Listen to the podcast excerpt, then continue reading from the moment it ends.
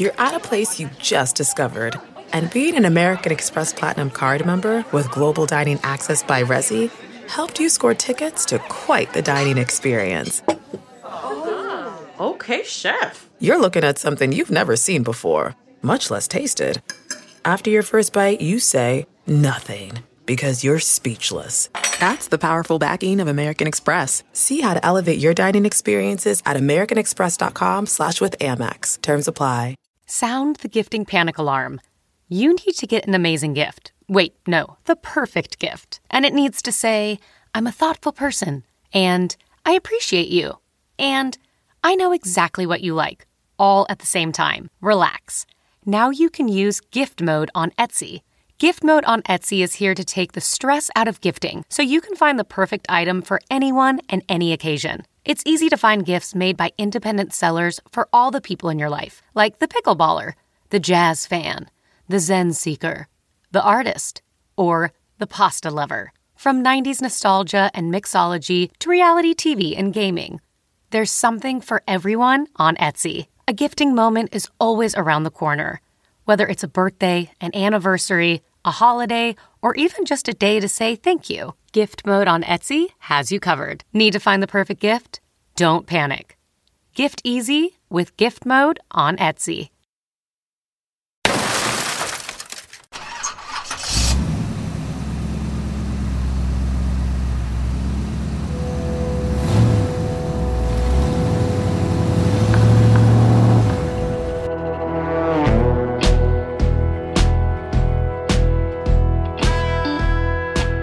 Bet the Board in conjunction with NASCAR presents Stay Green.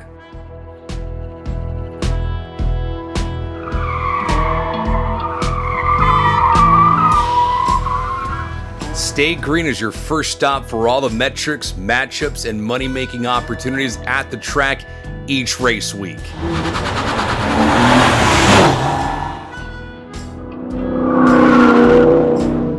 This is Stay Green, the NASCAR betting podcast.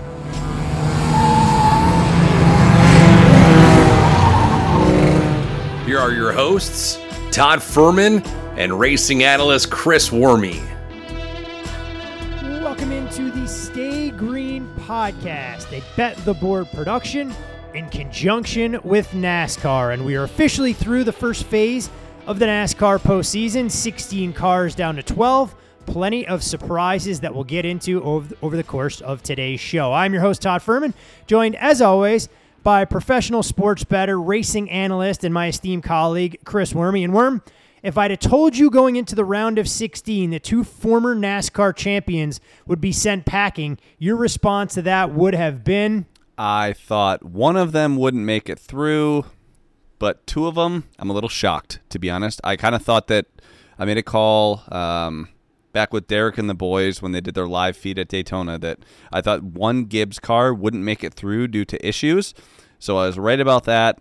Kind of shocked about Kevin Harvick. I'm not going to lie pretty incredible when you look at the up and down season the 18 has had. We obviously highlighted his move to RCR that'll begin next year. You begin to wonder how to handicap him going forward for the final seven races that he'll be behind the wheel of the 18, but I'm not going to bury the lead. You mentioned Kevin Harvick, and he had some pretty strong comments in the wake of his dismissal from the playoffs was pretty tough. We it in front of the 17, Chris Buescher. So just kind of the way the year has gone, just went from having a chance to lead the parade to being part of the parade, just difficult to pass. So we'll see the 4 and the 18 racing out the stretch without a chance to win the prize. Those folks new to the Stay Green podcast, stage one, it's all about racing recaps and what we saw last weekend and some of the carnage that was the night race at Bristol. Stage two, we'll shift our focus to the big picture for the playoffs and some of the betting opportunities that may or may not exist. And last but certainly not least, stage three, all about the preview for the upcoming race this weekend at Texas. And want to remind you guys to follow Chris on Twitter. That's at Chris Werme15. I'm Todd Fuhrman. You can follow me there. Most importantly, follow the podcast. And Worm, in the wake of Kyle Busch having a failure at Bristol, Kevin Harvick ends up on, on, the wrong side of the playoff ledger. You did have some interesting comments from David Wilson uh, of Toyota Racing Development taking responsibility, saying that Toyota cost the 18 a chance at a deeper playoff run. it's always baffling to me on some level that you see two cars run as well as the 11 and the 20 have so far, and the 19 and 18 unfortunately haven't been able to stay out of their own way. Well, this has just been the whole season. Like if you had to choose, you know, what cars had issues and what didn't, like this is I don't know. It, it's man, the whole Toyota um, issues, let's just call them, uh, at this during this race, and then to have the 45 team and the 23 go back out on the track, like, uh, you know, kind of what's going on here. Like, I haven't seen anything like this in a while, and man, I just. I don't know if this has to do with just setups. I mean, I don't know enough about race cars to to say whether it was a setup or not, but it sounds like uh, Toyota's kind of saying, "Hey, this is on us," and unfortunately, that's that's affecting Kyle Busch's you know kind of victory lap in the 18, and it's kind of unfortunate in my opinion because he's such a good race car driver. And to see the engine failures and to see him have an early exit, I mean, terrible for Toyota and Gibbs and Kyle Busch, but really, really good for everyone that made it through this first stage of the playoffs. So we'll see what happens. I still think he could win a race throughout the rest of the year, but will he have playoff implications? Just it's a no. And you know, I, I knew that one Gibbs team was going to struggle. Uh, I did not think it would be, you know, kind of just Toyota in general that would have issues. So it'll be interesting to see these uh, this next round of 12. Yeah, it's always fascinating when you look at the racing developments, and we know how talented Kyle Busch is. He's immediately going to make RCR into a better race team when he joins them to start the 2023 season. And you want to talk about giving a guy a chip on his shoulder? I'll say that it's probably more like a boulder when he wants to go out there and race some of the lasting images that 2022 will leave in the memory bank. But I unfortunately didn't start with what should have been the headline third straight playoff race, third straight non playoff driver that grabs the checkered flag. This time it's Christopher Buescher, wins his second Cup Series race, and this one he did in the honest fashion, actually leading the final lap, not relying on Mother Nature to get him into victory lane. Well, hats off to this whole, you know, Roush Fenway Keselowski team. I mean, they've had speed and I'm really happy for Chris Buescher. Here's the deal with Chris Buescher. He's a really good race car driver. And if you can get him in good equipment, he's going to produce results. I'm really happy that they decided to take two tires, get out there and lead laps. Uh, uh, you know, here's the thing. If there's no caution there, like Brad Keselowski probably wins the race. So his teammate would have won without the caution. Now there is a caution, and then all of a sudden he takes two tires. Track position was so important this week. And you know what? This is a really big win for this team and for, for Chris Buescher. Chris Buescher is a really, really good race car driver, and I would want him in my corner. And to see him actually get some results um, from a win perspective, I think is awesome. He's been he's been there. He's had a chance to win. He just hasn't done it uh, in a cup car, and I think that there's a chance he could win another race throughout the rest of the season. But you know what? The the fact that that team's showing speed, both the six and the seventeen. I, I don't want to say they dominated because that's not the word I'd use to describe what happened in that race, but they were there, and he took advantage of it. So uh, hats off to that seventeen team. I think it's just a further illustration of what NASCAR set out to accomplish in the next gen car. We now have 19 different race winners, ties a modern era series record set way back in 2001.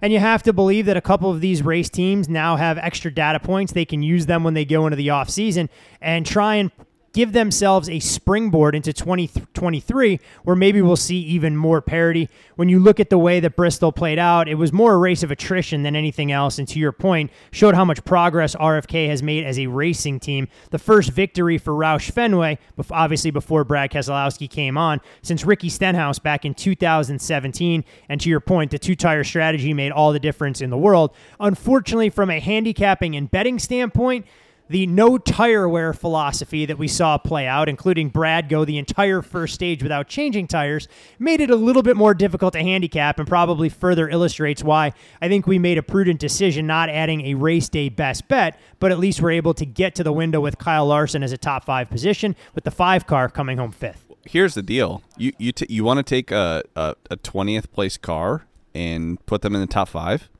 Just get the track position.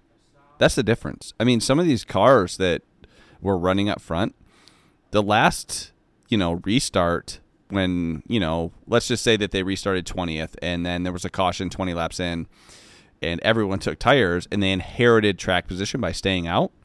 Well, they were tough to pass. I mean, a tire fall off is so important to um, passing in NASCAR. I mean, I really hate the fact that you can take a 20th place car and get it out in clean air and it can win. Now, I understand from a parity standpoint how that's, I don't know, important to NASCAR. But then again, you, you want to make sure that you're rewarding teams that have cars that can work through the field.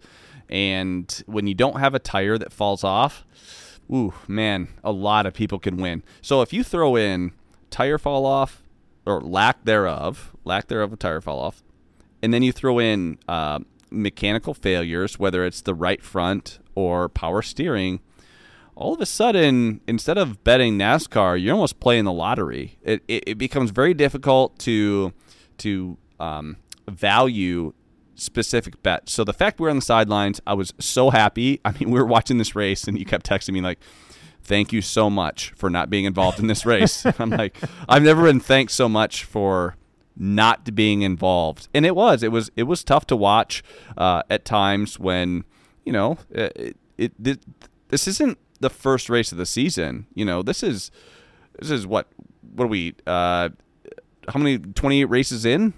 20 I mean 29 20, races 20, I think with Bristol. 29 races in and we're starting to we're learning more about the car. That that's tough not only from a you know, from a crew chief and a team perspective, let alone a betting perspective. So, uh, super happy to be on the sidelines. I'm not going to lie. Well, we, we talk all the time. I mean, the most important thing you have as a sports better is your capital and how you choose to deploy your bankroll. Sometimes sitting on the sidelines can be more beneficial than actually flipping coins when you don't feel you have a perceived edge. And I felt Bristol was the exact illustration of how all of that worked out. What I did find interesting in the wake of so many cars having various issues, that Scott Miller, the VP of competition for NASCAR, said it was unacceptable to have problems, but part of the learning experience, referring more to the power steering issues for Toyota NASCAR didn't obviously discuss the right front flat tires going down that we saw more often than not on Ford. And I think that may be more illustrative of how their cars were set up, doing damage on the get off on those restarts for the first couple laps, and then ultimately seeing them blow tires as you went deeper and deeper into the run. There's no question that aggressive setups were punished a little bit, right? Because you didn't see it across all manufacturers, right? You saw like an ongoing theme whether it was power steering or the right front tire. But here's the deal you have to make it to the end of the race. And this has all of a sudden become kind of a battle of attrition, this playoffs. Like, hey, we need to make sure that we're, we are, you know, we have a car capable of making it to the end of the race. And so instead of just searching for speed and comfortability for the driver where they can work the bottom and the top, you're looking at like, hey, do we have enough speed? Can we work the bottom and the top? And can we finish the race with this car? And if you're a NASCAR team and you're not thinking about, is this too aggressive of a setup? I think you're doing yourself a disservice. And it needs to be something that you just kind of factor in. And you know what? I don't know how much driving styles take into account that because, I mean, Kyle Busch, his thing, he loves to just spin out, you know, and and then you saw obviously his issues were were catastrophic uh, this last race. But you know, even a guy like Chris Bell, who has seemed to kind of stay out of trouble for the most part. You know, obviously he blows a tire. Um, quick. Fortunate yellow flag for the 20, I'll tell you. Yeah, you know what? We can just go right into that. What did you think about the caution there? I thought it was interesting because this is the one thing that we see all the time as NASCAR betters and fans. I, I, think all we want is consistency when when you're throwing the yellow flag. So when does it make it mandatory to throw it for a flat tire? When does it create an unsafe situation on the track? I know Bristol is a little bit different because it's essentially racing in a blender at a shade more than a half mile. Hmm. Cars, if you blow a tire on that high line, you don't necessarily have a chance to pull down a pit road and get out of harm's way. On a mile and a half track or a two mile track, it's a little bit different. I want to see drivers make the best effort to get themselves out. I don't want to see them rewarded if there's something that goes wrong, even if it's beyond their control during the course of a green flag run. Well, you hit the nail on the head Like the drivers have to make an effort to get off the track. And that's tough because sometimes if you're able to spin out, you know, arbitrarily, whatever you want to call it, you know, you get the caution, you maintain a, a, a certain amount of track position, you're not going to lose a lap. And I think that's where it got hard because there's a lot of Keselowski fans. Obviously, there's some bias that's, you know, involved in some of the comments that are made about when NASCAR throws a, a caution or not. Uh, but I think that you know, you you have to take a look at how dangerous that situation is and and what the track looks like behind the driver. I don't think it's necessarily in front of the driver, right? You know, if they're running three wide behind Chris Bell when he hits the wall and blows a tire, well, you should probably throw the caution. And the same goes for Brad Keselowski when he's out there leading the race. And you know what? I mean, I had Brad Keselowski live, and it was safe for him after he blew a tire for him to get on pit road. And whether it affects my pocketbook or not, I have to look at it and say, you know what?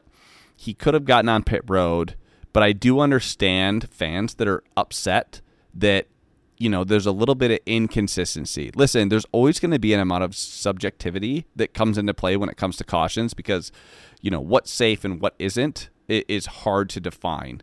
And NASCAR's in a tough spot, but it did seem just from the outsider looking in, as much of an outsider, I guess, that we are, that, you know, the caution came out pretty quickly for, for Chris Bell. And, you know, from a racing perspective, it's tough to argue with that. If someone's going to throw the flag when someone hits the wall after blowing a tire at Bristol, it, it's tough to argue. I'm not going to lie. It's it's actually it's tougher to argue with that than it is with them not throwing the flag um, for Brad K. But Brad K was able to get on pit road safely. So might be a little bit of fan bias there, but either way, it, as long as these drivers feel safe, that's the important thing.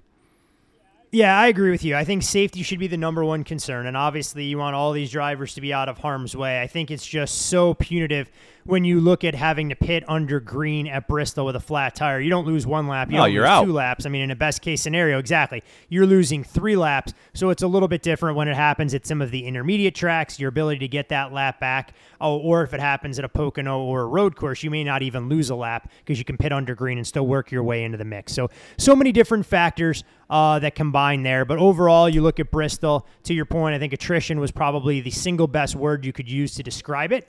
Um, it's one of the more iconic races on a great short track under the lights. We just wish we would have seen uh, some of the best drivers have a chance to go out there and compete under more optimal conditions. We'll wave the green white checker flag and throw it out there at the end of stage one, like we always do at the top of the show. Remind you guys to follow Chris on Twitter at ChrisWerme15. I'm Todd Fuhrman. You can follow me there. Most importantly, Follow the podcast at Bet the Board Pod. And Worm, I felt like stage two, normally we talk about some of the gambling concepts, building race cards, all of that sort of thing. This provided us the perfect avenue to discuss the next elimination stage. We know how difficult it may be on the surface. Texas will be the first race this Sunday. Then we'll head to Talladega, where anything that can happen will happen. And last, the Roval as an elimination race. So when you try and figure out how to describe this, I felt like survive in advance. It was the term that Bob Pockrass used, and I felt it was perfect to illustrate these next three races and how unpredictable they can be. So much so that Kyle Larson on this phase, it's a weird bunch of tracks, so I don't know. Hopefully, Texas will go good, and Talladega, we can get some breaks. Usually, super speedways aren't good for me, so we'll see. Christopher Bell on the importance of Texas. There would be no better place than Texas to win because that's going to be a very important race knowing what you're reading the subtext there that if you don't win at Texas, you throw yourself at the mercy of the racing gods trying to figure all of that out. And when we look at the standings, three teams account for the remaining 12 drivers. Only 34 points, though, separate Chase Elliott and 12th place driver Austin Cindric. The point gap from first to 12th in recent seasons has been significantly higher 57 points last year, 66 the year before, 46 in 2019, and 50 plus in both 2017 and 2018. I lay all of that out to ask you this. When you look at the standings that get reset, and for those folks new to NASCAR, everything resets at 3,000 points. It doesn't matter necessarily where you finished in the first elimination phase of the postseason. So Chase Elliott, 31 points clear of the cut line. Joey Logano behind him at 18. Ross Chastain at 11. And then it's an absolute logjam for the rest of them when you look at the standings and you try and identify where there may be an opportunity to see a driver that's overvalued or undervalued, is there anybody that stands out overall in the big picture? I think it's important to understand like these three races as a whole in order to like make a prediction, right?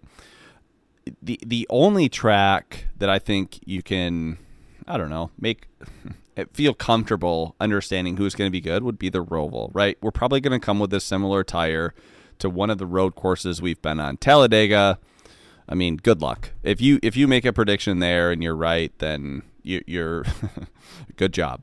But I would say this: you need speed in your race car to be fast at Texas.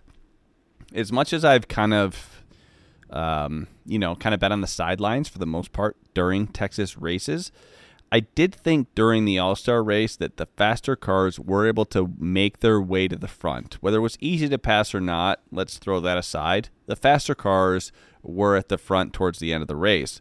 Now, if you look at the four cars in the outside looking in, you're looking at Cindric, Suarez, Bowman, and Briscoe. Well, what cars have had speed recently? You know, so I would say of all those four cars, Bowman has probably had the most speed recently. Out of nowhere, by the way. Like, I, I don't even know where it came from. Like all of a sudden, two weeks ago, Bowman was fast. And then he was he was decent. Well, you know, William William Byron the same way. So it leads me to believe that HMS may have been playing games over the second half of the season, allowing the 9 and 5 to do what they do, but suddenly for the 48 and 24 to show speed that they did early in the season. For me, it just leaves eh, I'm just scratching my head. Well, it's just like all of a sudden Bowman's leading the most laps in a race after running 20th week in and week out. So I would say this, I would give a slight edge to Alex Bowman. You know, he's 6 point 6 points out but then you look at the guys that are just barely in. You have Blaney, Bell, Hamlin. I mean, Denny Hamlin. That's crazy to think, by the way. And then you have, you know, William Byron. Now, those they're within like within 13 points of each other. So this is like a super man, this is a super fluid situation. I I would say the value would lie in Bowman and if you're Denny Hamlin, I think you have to be a little concerned because he's had so much speed in his race car. He's been arguably the best car in almost every race recently, but you have to get those finishes. It's so important uh, to the future of, you know, the year. And he just hasn't been able to do it quite successfully, even though he's had speed. So I would say right now, the the value is in Alex Bowman just because he's had speed. Uh, and, and speed is one thing that if you have it, as long as you're, you know, minimizing your mistakes, you can get good finishes. But Denny Hamlin should be uh, pretty upset that he's only four points clear at this point. I think that that's that's that's almost shocking in my opinion that Denny's in the situation he is. Well, and I think to your point, a lot of people have Denny penciled in to not just the next round, but also getting into Phoenix. But one bad race here can derail plans. And we know the one big thing missing from Denny's resume as a professional at this particular stage, you know, the highest level in NASCAR, is of course that series championship. So he'd love to be able to check that off his bucket list. And when you look at Denny, five career super speedway wins, but they haven't been kind to him this year. The Toyotas in general have struggled on road courses, and, and Joe Gibbs Racing's, when you look at Hamlin, no exception with not a single top 10. So if he's not able to have a good finish at Texas, then he throws himself at the mercy of Talladega, and Lord only knows what can happen at the Roval. Uh, I think it makes for a much more dynamic and fluid good standings for these guys if they're not able to perform well this weekend. You mentioned the four drivers below the cut line. Uh, I was blown away with the 14 when you look at Chase Briscoe, who has one top 10 finish in his last 21 races. Yet, with a win in this particular phase, none of that matters.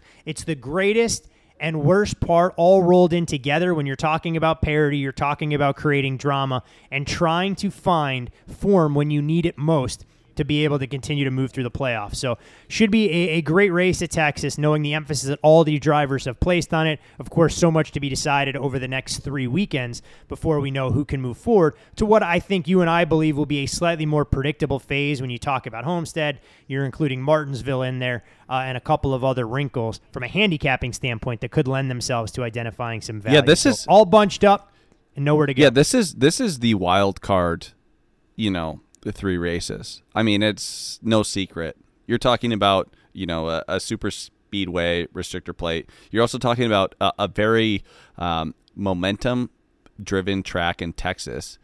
And, and then you go to a road course where, listen, I think we have a, a firm grasp on like who's good at road courses, but ultimately this is very different than some of the other road courses we find.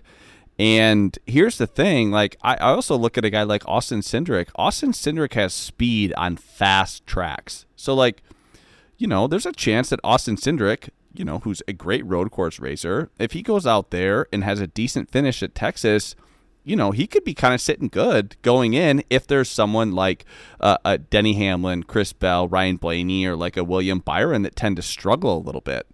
And, you know, this is, I think that there's also maybe a little value on Cindric. Now that I sit here and look at it and think about it, this guy's a great road course racer, and I think he will be good at Texas. Anytime you have, you're on the throttle a lot, that two cars tends to be good. Anytime that you spend, uh, you know, time in the corner off the throttle or even on the brake, that's where Cinder s- tends to struggle. So uh, it'll it'll be really interesting to see how things play out. And you know, Ryan Blaney, I mean, he hasn't had speed in a while. um, I mean, I, I don't I don't know. I think that there's uh, there's some things that could get mixed up here in the next three races, and I think that the the the the round of eight will be a little bit more predictable. But man, anything can happen, uh, you know, in the next three weeks. Yeah, famous last words for us. Anytime we think something will be more predictable, it gets flipped completely Exactly. upside down, and here we are left scrambling, trying to identify some opportunities that are there. When you look at Ryan Blaney, uh, still advanced by 26 points during the round of 16, despite finishing down 150 laps this past weekend at Bristol. When you look at the 12 overall, he did win the All Star race at Texas, three career Super Speedway wins, and has won at the Charlotte Road Course at least once in his career. We'll Don't. see exactly what kind of Don't car the 12. don't do it, Todd. We'll see what kind of car the 12 unloads this weekend at Texas. With one to go in stage two, like we always do around these parts, want to remind you where you can check all of the great on-track activity this weekend. And things will start in earnest at 10:35 Eastern Time on Saturday, where the forecast calls for sunny and hot right in the heart of Fort Worth, Texas. A high of 98. You can see Xfinity Series practice on USA Network at 10:35 Eastern. That's followed by Xfinity Series qualifying at 11:05 Eastern.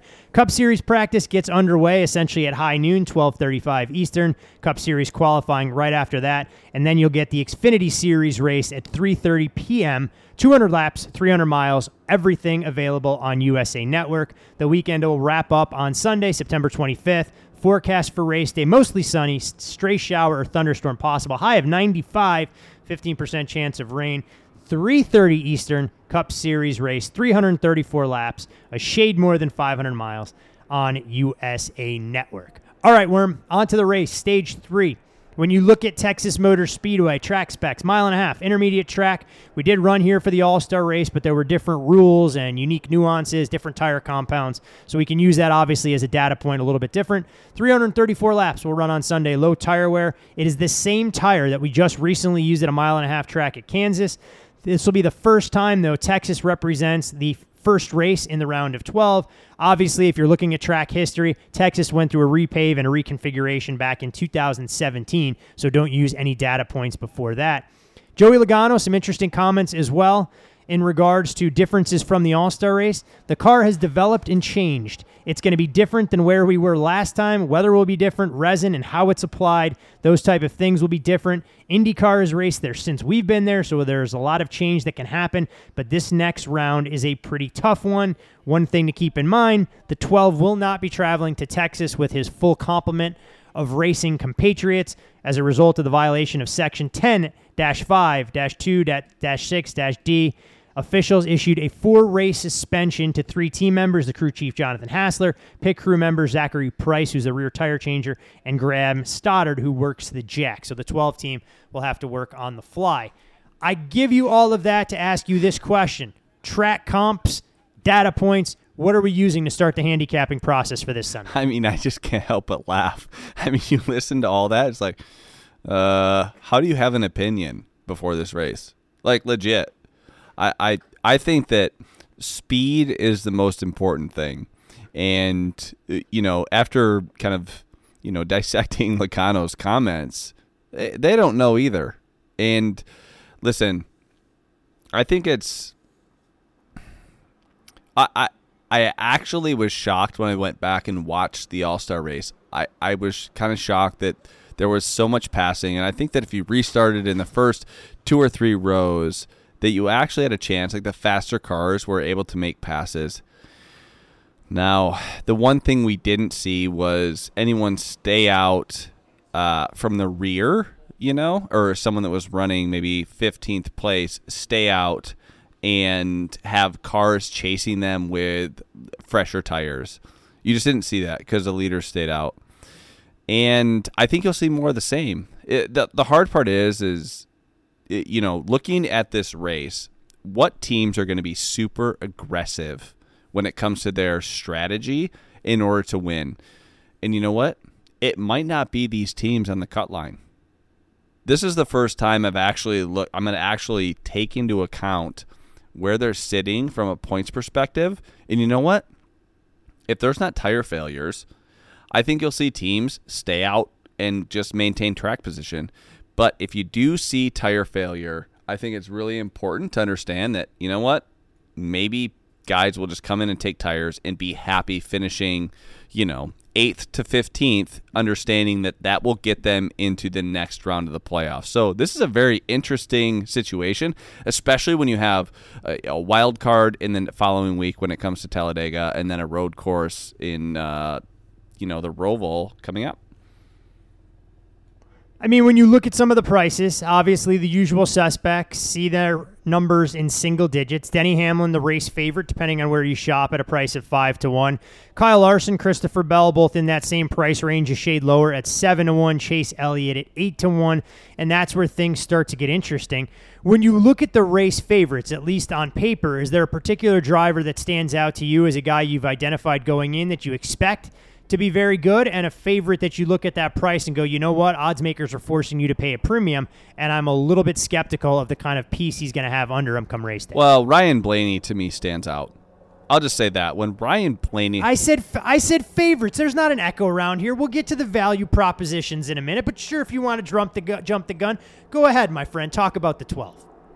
Well, I don't think there's a value in the favorites. That's what I'm getting to. Well, I don't. I don't think there's. I, I, I don't think there's a. I cut you off prematurely. Go ahead, defend your point. I think this is an open forum. It's a safe space. I think Ryan Blaney is the only one that has value. It's really hard to understand who's going to come in and unload quickly, right? Like who's going to be good. And I would say that you know when you look at you know Larson, Hamlin, you know Elliott and Bell, like those guys are I don't know, they're kind of safely in. So I think that those guys will kind of well, with the exception with the exception of Chris Bell, I think the you'll see Larson, Hamlin, and Elliott play it very safe. They're not gonna they're not gonna stay out on older tires because if there's a chance for a tire failure, that could kind of set them, you know, put them a little behind the eight ball before they go into a Talladega, which is a complete, you know, who knows and then you have a, a, a, road course where you know outside of Chase Elliott, you know the other two guys they could unload poorly and and have a bad race. So I think you you kind of have to.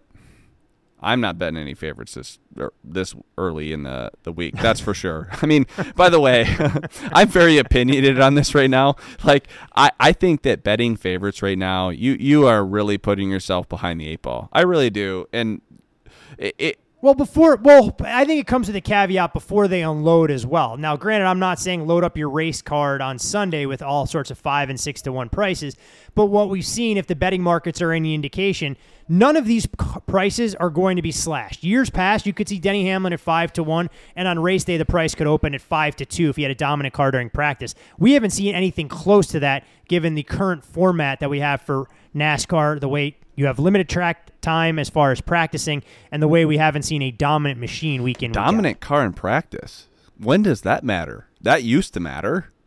Yeah, being I'm good. Saying in, it doesn't anymore. Being, That's why we're not seeing these short prices. Being good in practice. I mean, you want to look at practice last week. You want to talk about Hamlin probably had the best car. Maybe Larson in the 18 were you know probably the top three. I mean, it, it it's weird to say that like if you look at practice times, you might be a little behind.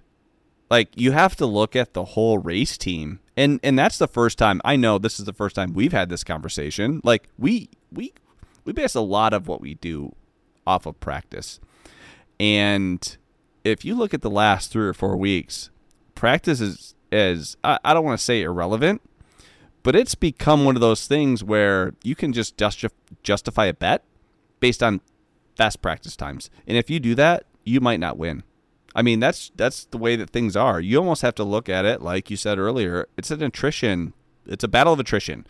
And if you can find yourself, you know, on that final stop within the top 6 and you have a chance to to maybe make a play for two tires or no tires or, you know, if fuel's an issue and you need to take fuel to to get home, you know, you do it.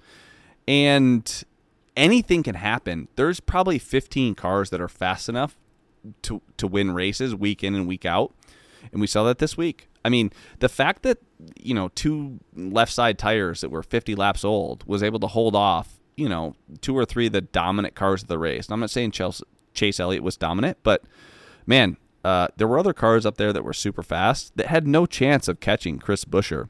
So if that happens again this week, I don't know how much practice matters, and I'm so bummed out to say that. But we we we've seen it, you know, the last three weeks, and now I love the parity. I really do. I think it's great to have guys that are not in the playoffs that are taking chances and winning races. But with that being said, are there guys that are on that cut line? Are they just going to be very comfortable taking four tires and finishing fourth or fifth? I, I think if you're a crew chief or you're an owner of a team, man, I don't know if I don't know if you can. If you think you have a car that can go out and win the race, even with some of the concerns we've seen, I think you have to try and go out there and take it. Well, you know, and that, but that's the argument, right?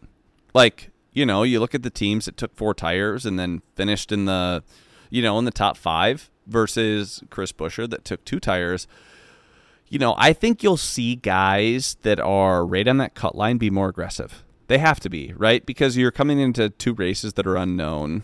I guess w- maybe one in Talladega, and then you have a road course. So if, if you're someone like, let's say Ryan Blaney, I know he has a road course win at the Roval, but I don't want to get into that.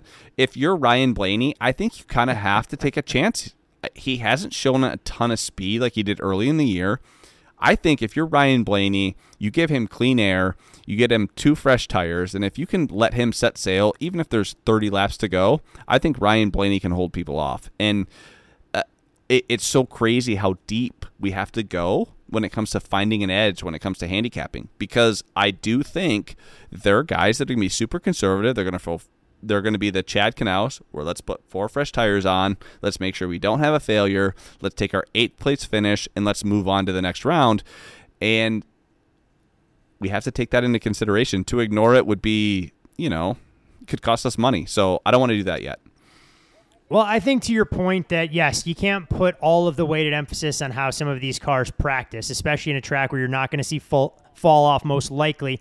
Now, I know hotter temperatures can often lead to some unique on track events transpiring, but you're going to want to read comments. You're going to want to try and figure out who felt most comfortable with their feel.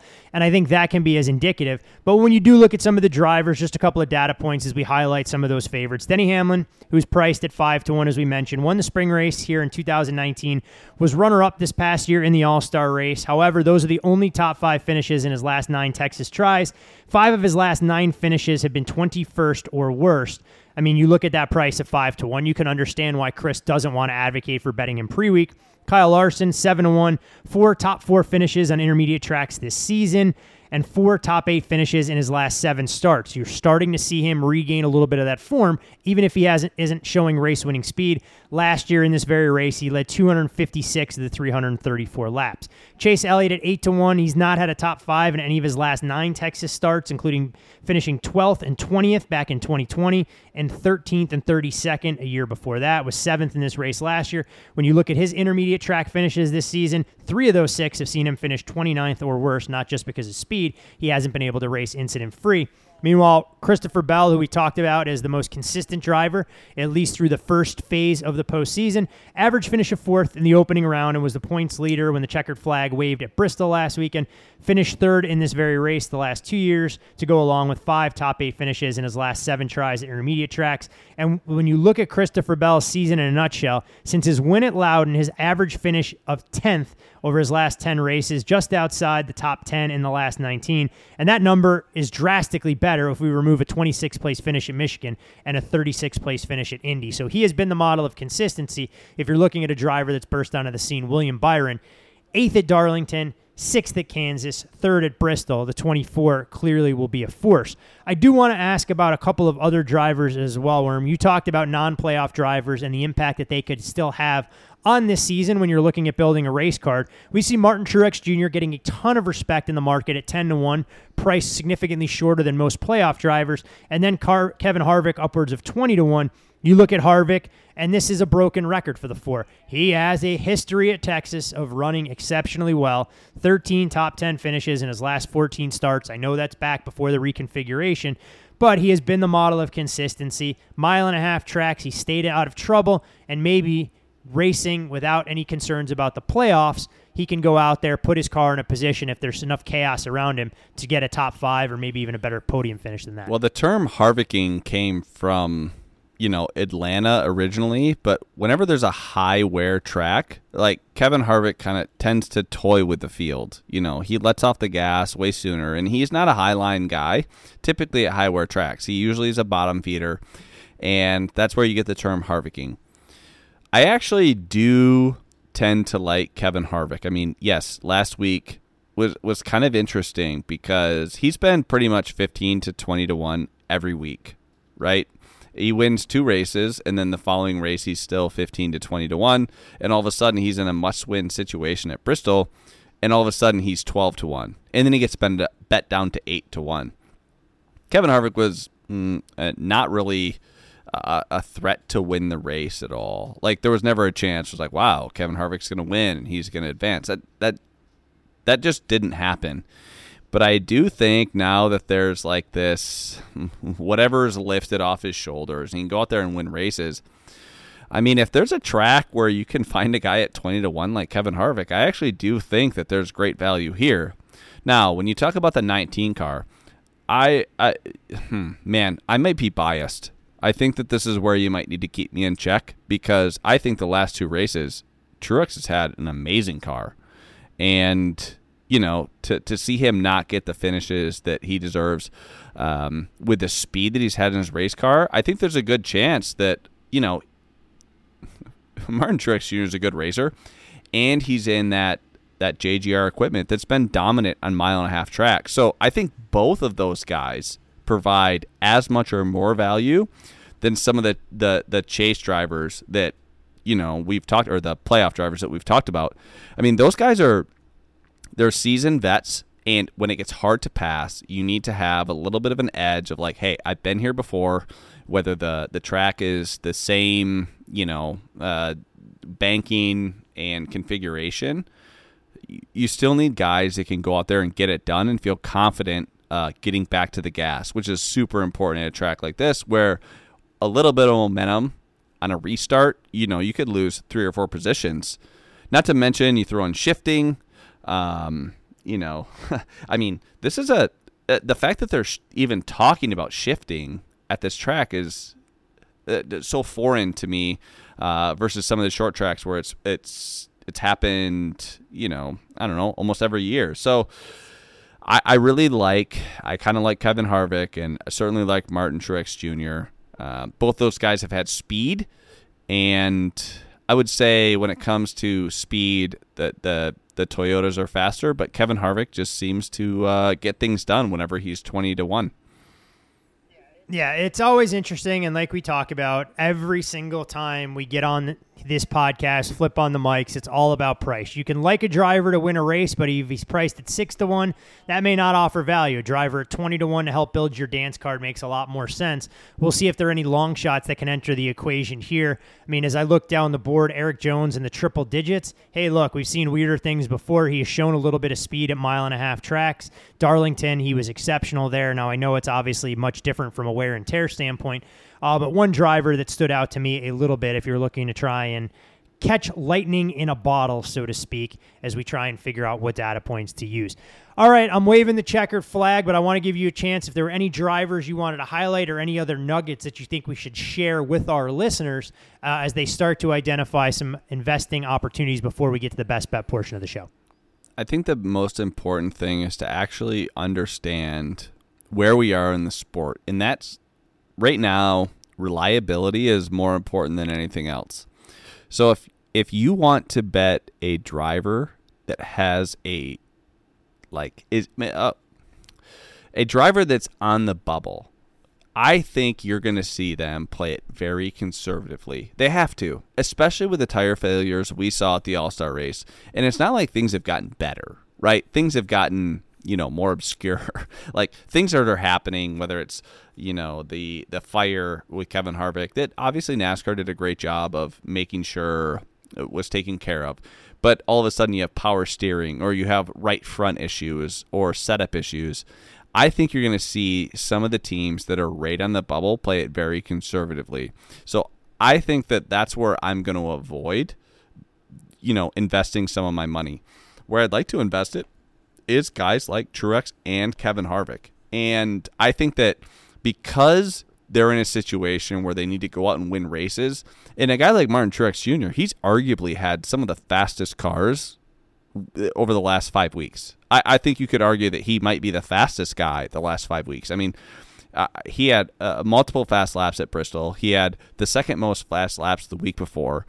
And I think that team is just struggling to get finishes. And so I, I would look to that 19 team and maybe some of the other non playoff drivers that are willing to risk a little bit to get that track position and then hold off guys on fresh tires because you know what? You cannot take the risk and just take no tires or not pit when you've had these failures in the past. So I think most playoff guys will be taking four, take the Chad Knaus, super conservative, and I think there'll be value on the non-playoff guys.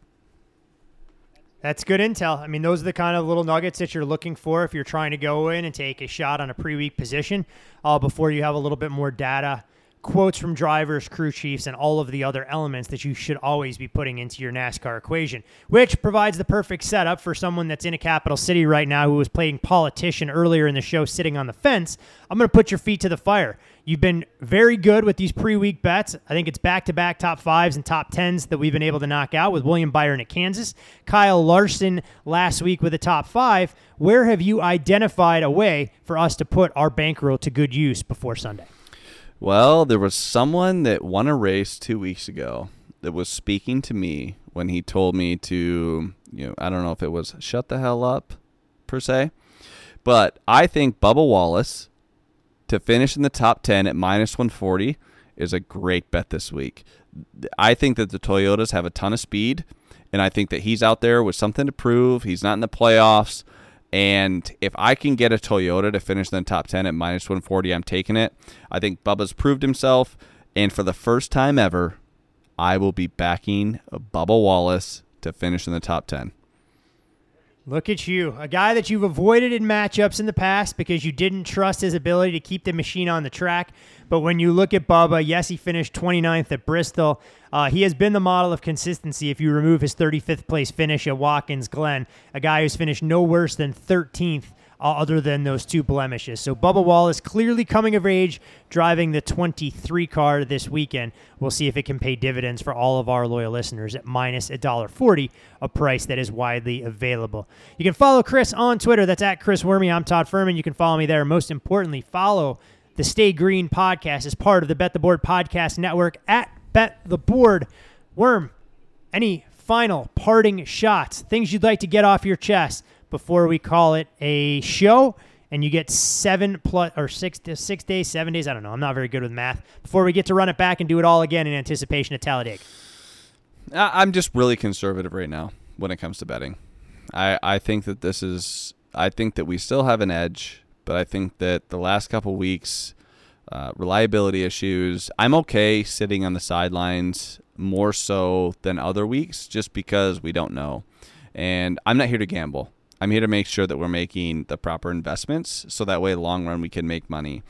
And I, I just after the last couple weeks, I, I just don't know. And I haven't said that in a long time in the last 10 years of betting this sport that there's this many reliability issues. And just remember, like, it's okay to not bet a race. And, you know, we didn't even give out a pick on at, at Bristol. And Todd, thank you for not asking for me for one because I would have tried hey, to find something. I can tell. I look at I looked at the data. I went through the quotes. I was trying to do all my handicapping on race day and Friday, and I had the same kind of takeaways as you did. Normally, if there's something that stands out, I go, hey, take a look at this, or you tell me to try and dig into it, make sure we didn't miss a particular angle. But there was nothing that stood out, and I feel it would have been a true coin flip, uh, regardless of what direction we would have gone in some of the head to And you know what? That's fine. And there's a lot of professional bettors that'll say, you know what? Hey, I'm just going to sit out because I'm not quite sure. And, um, I think that's important. And right now, I'm I, don't want to say I'm gun shy. I think that there's a good edge. I'm going to go ahead and pound it. But at this point, I would rather see um, you know good racing and NASCAR kind of get some of the reliability issues figured out before I go and put some of my hard earned money on it. Like the great Kenny Rogers once said, you have to know when to hold them, know when to fold them, know when to walk away, know when to run. Hopefully, we'll find something uh, as far as race day matchups on Sunday. Encourage all of you, our loyal listeners of the Stay Green podcast, to check out the website, bettheboardpodcast.com. If we find something that meets our high criteria, will be posted there. But in the meantime, run over men, women, and children. Go bet your Bubba Wallace top 10 at minus a dollar 40 and come Sunday afternoon from Texas. Hopefully, we'll see you at the window. If you travel, you know when it comes to love. See you soon. Can't wait. The sky is no limit. You know with your Delta Amex card, being oceans apart means meeting in Aruba, and booking a war travel with your card means saving 15% on Delta flights. You know kissing under the bridge of sighs guarantees eternal love because you're the long distance lovebirds. It's why you're a Delta SkyMiles Platinum American Express card member. If you travel, you know. Take off 15 discount not applicable to partner operated flights or taxes and fees. Terms apply. Visit go.amex slash you know.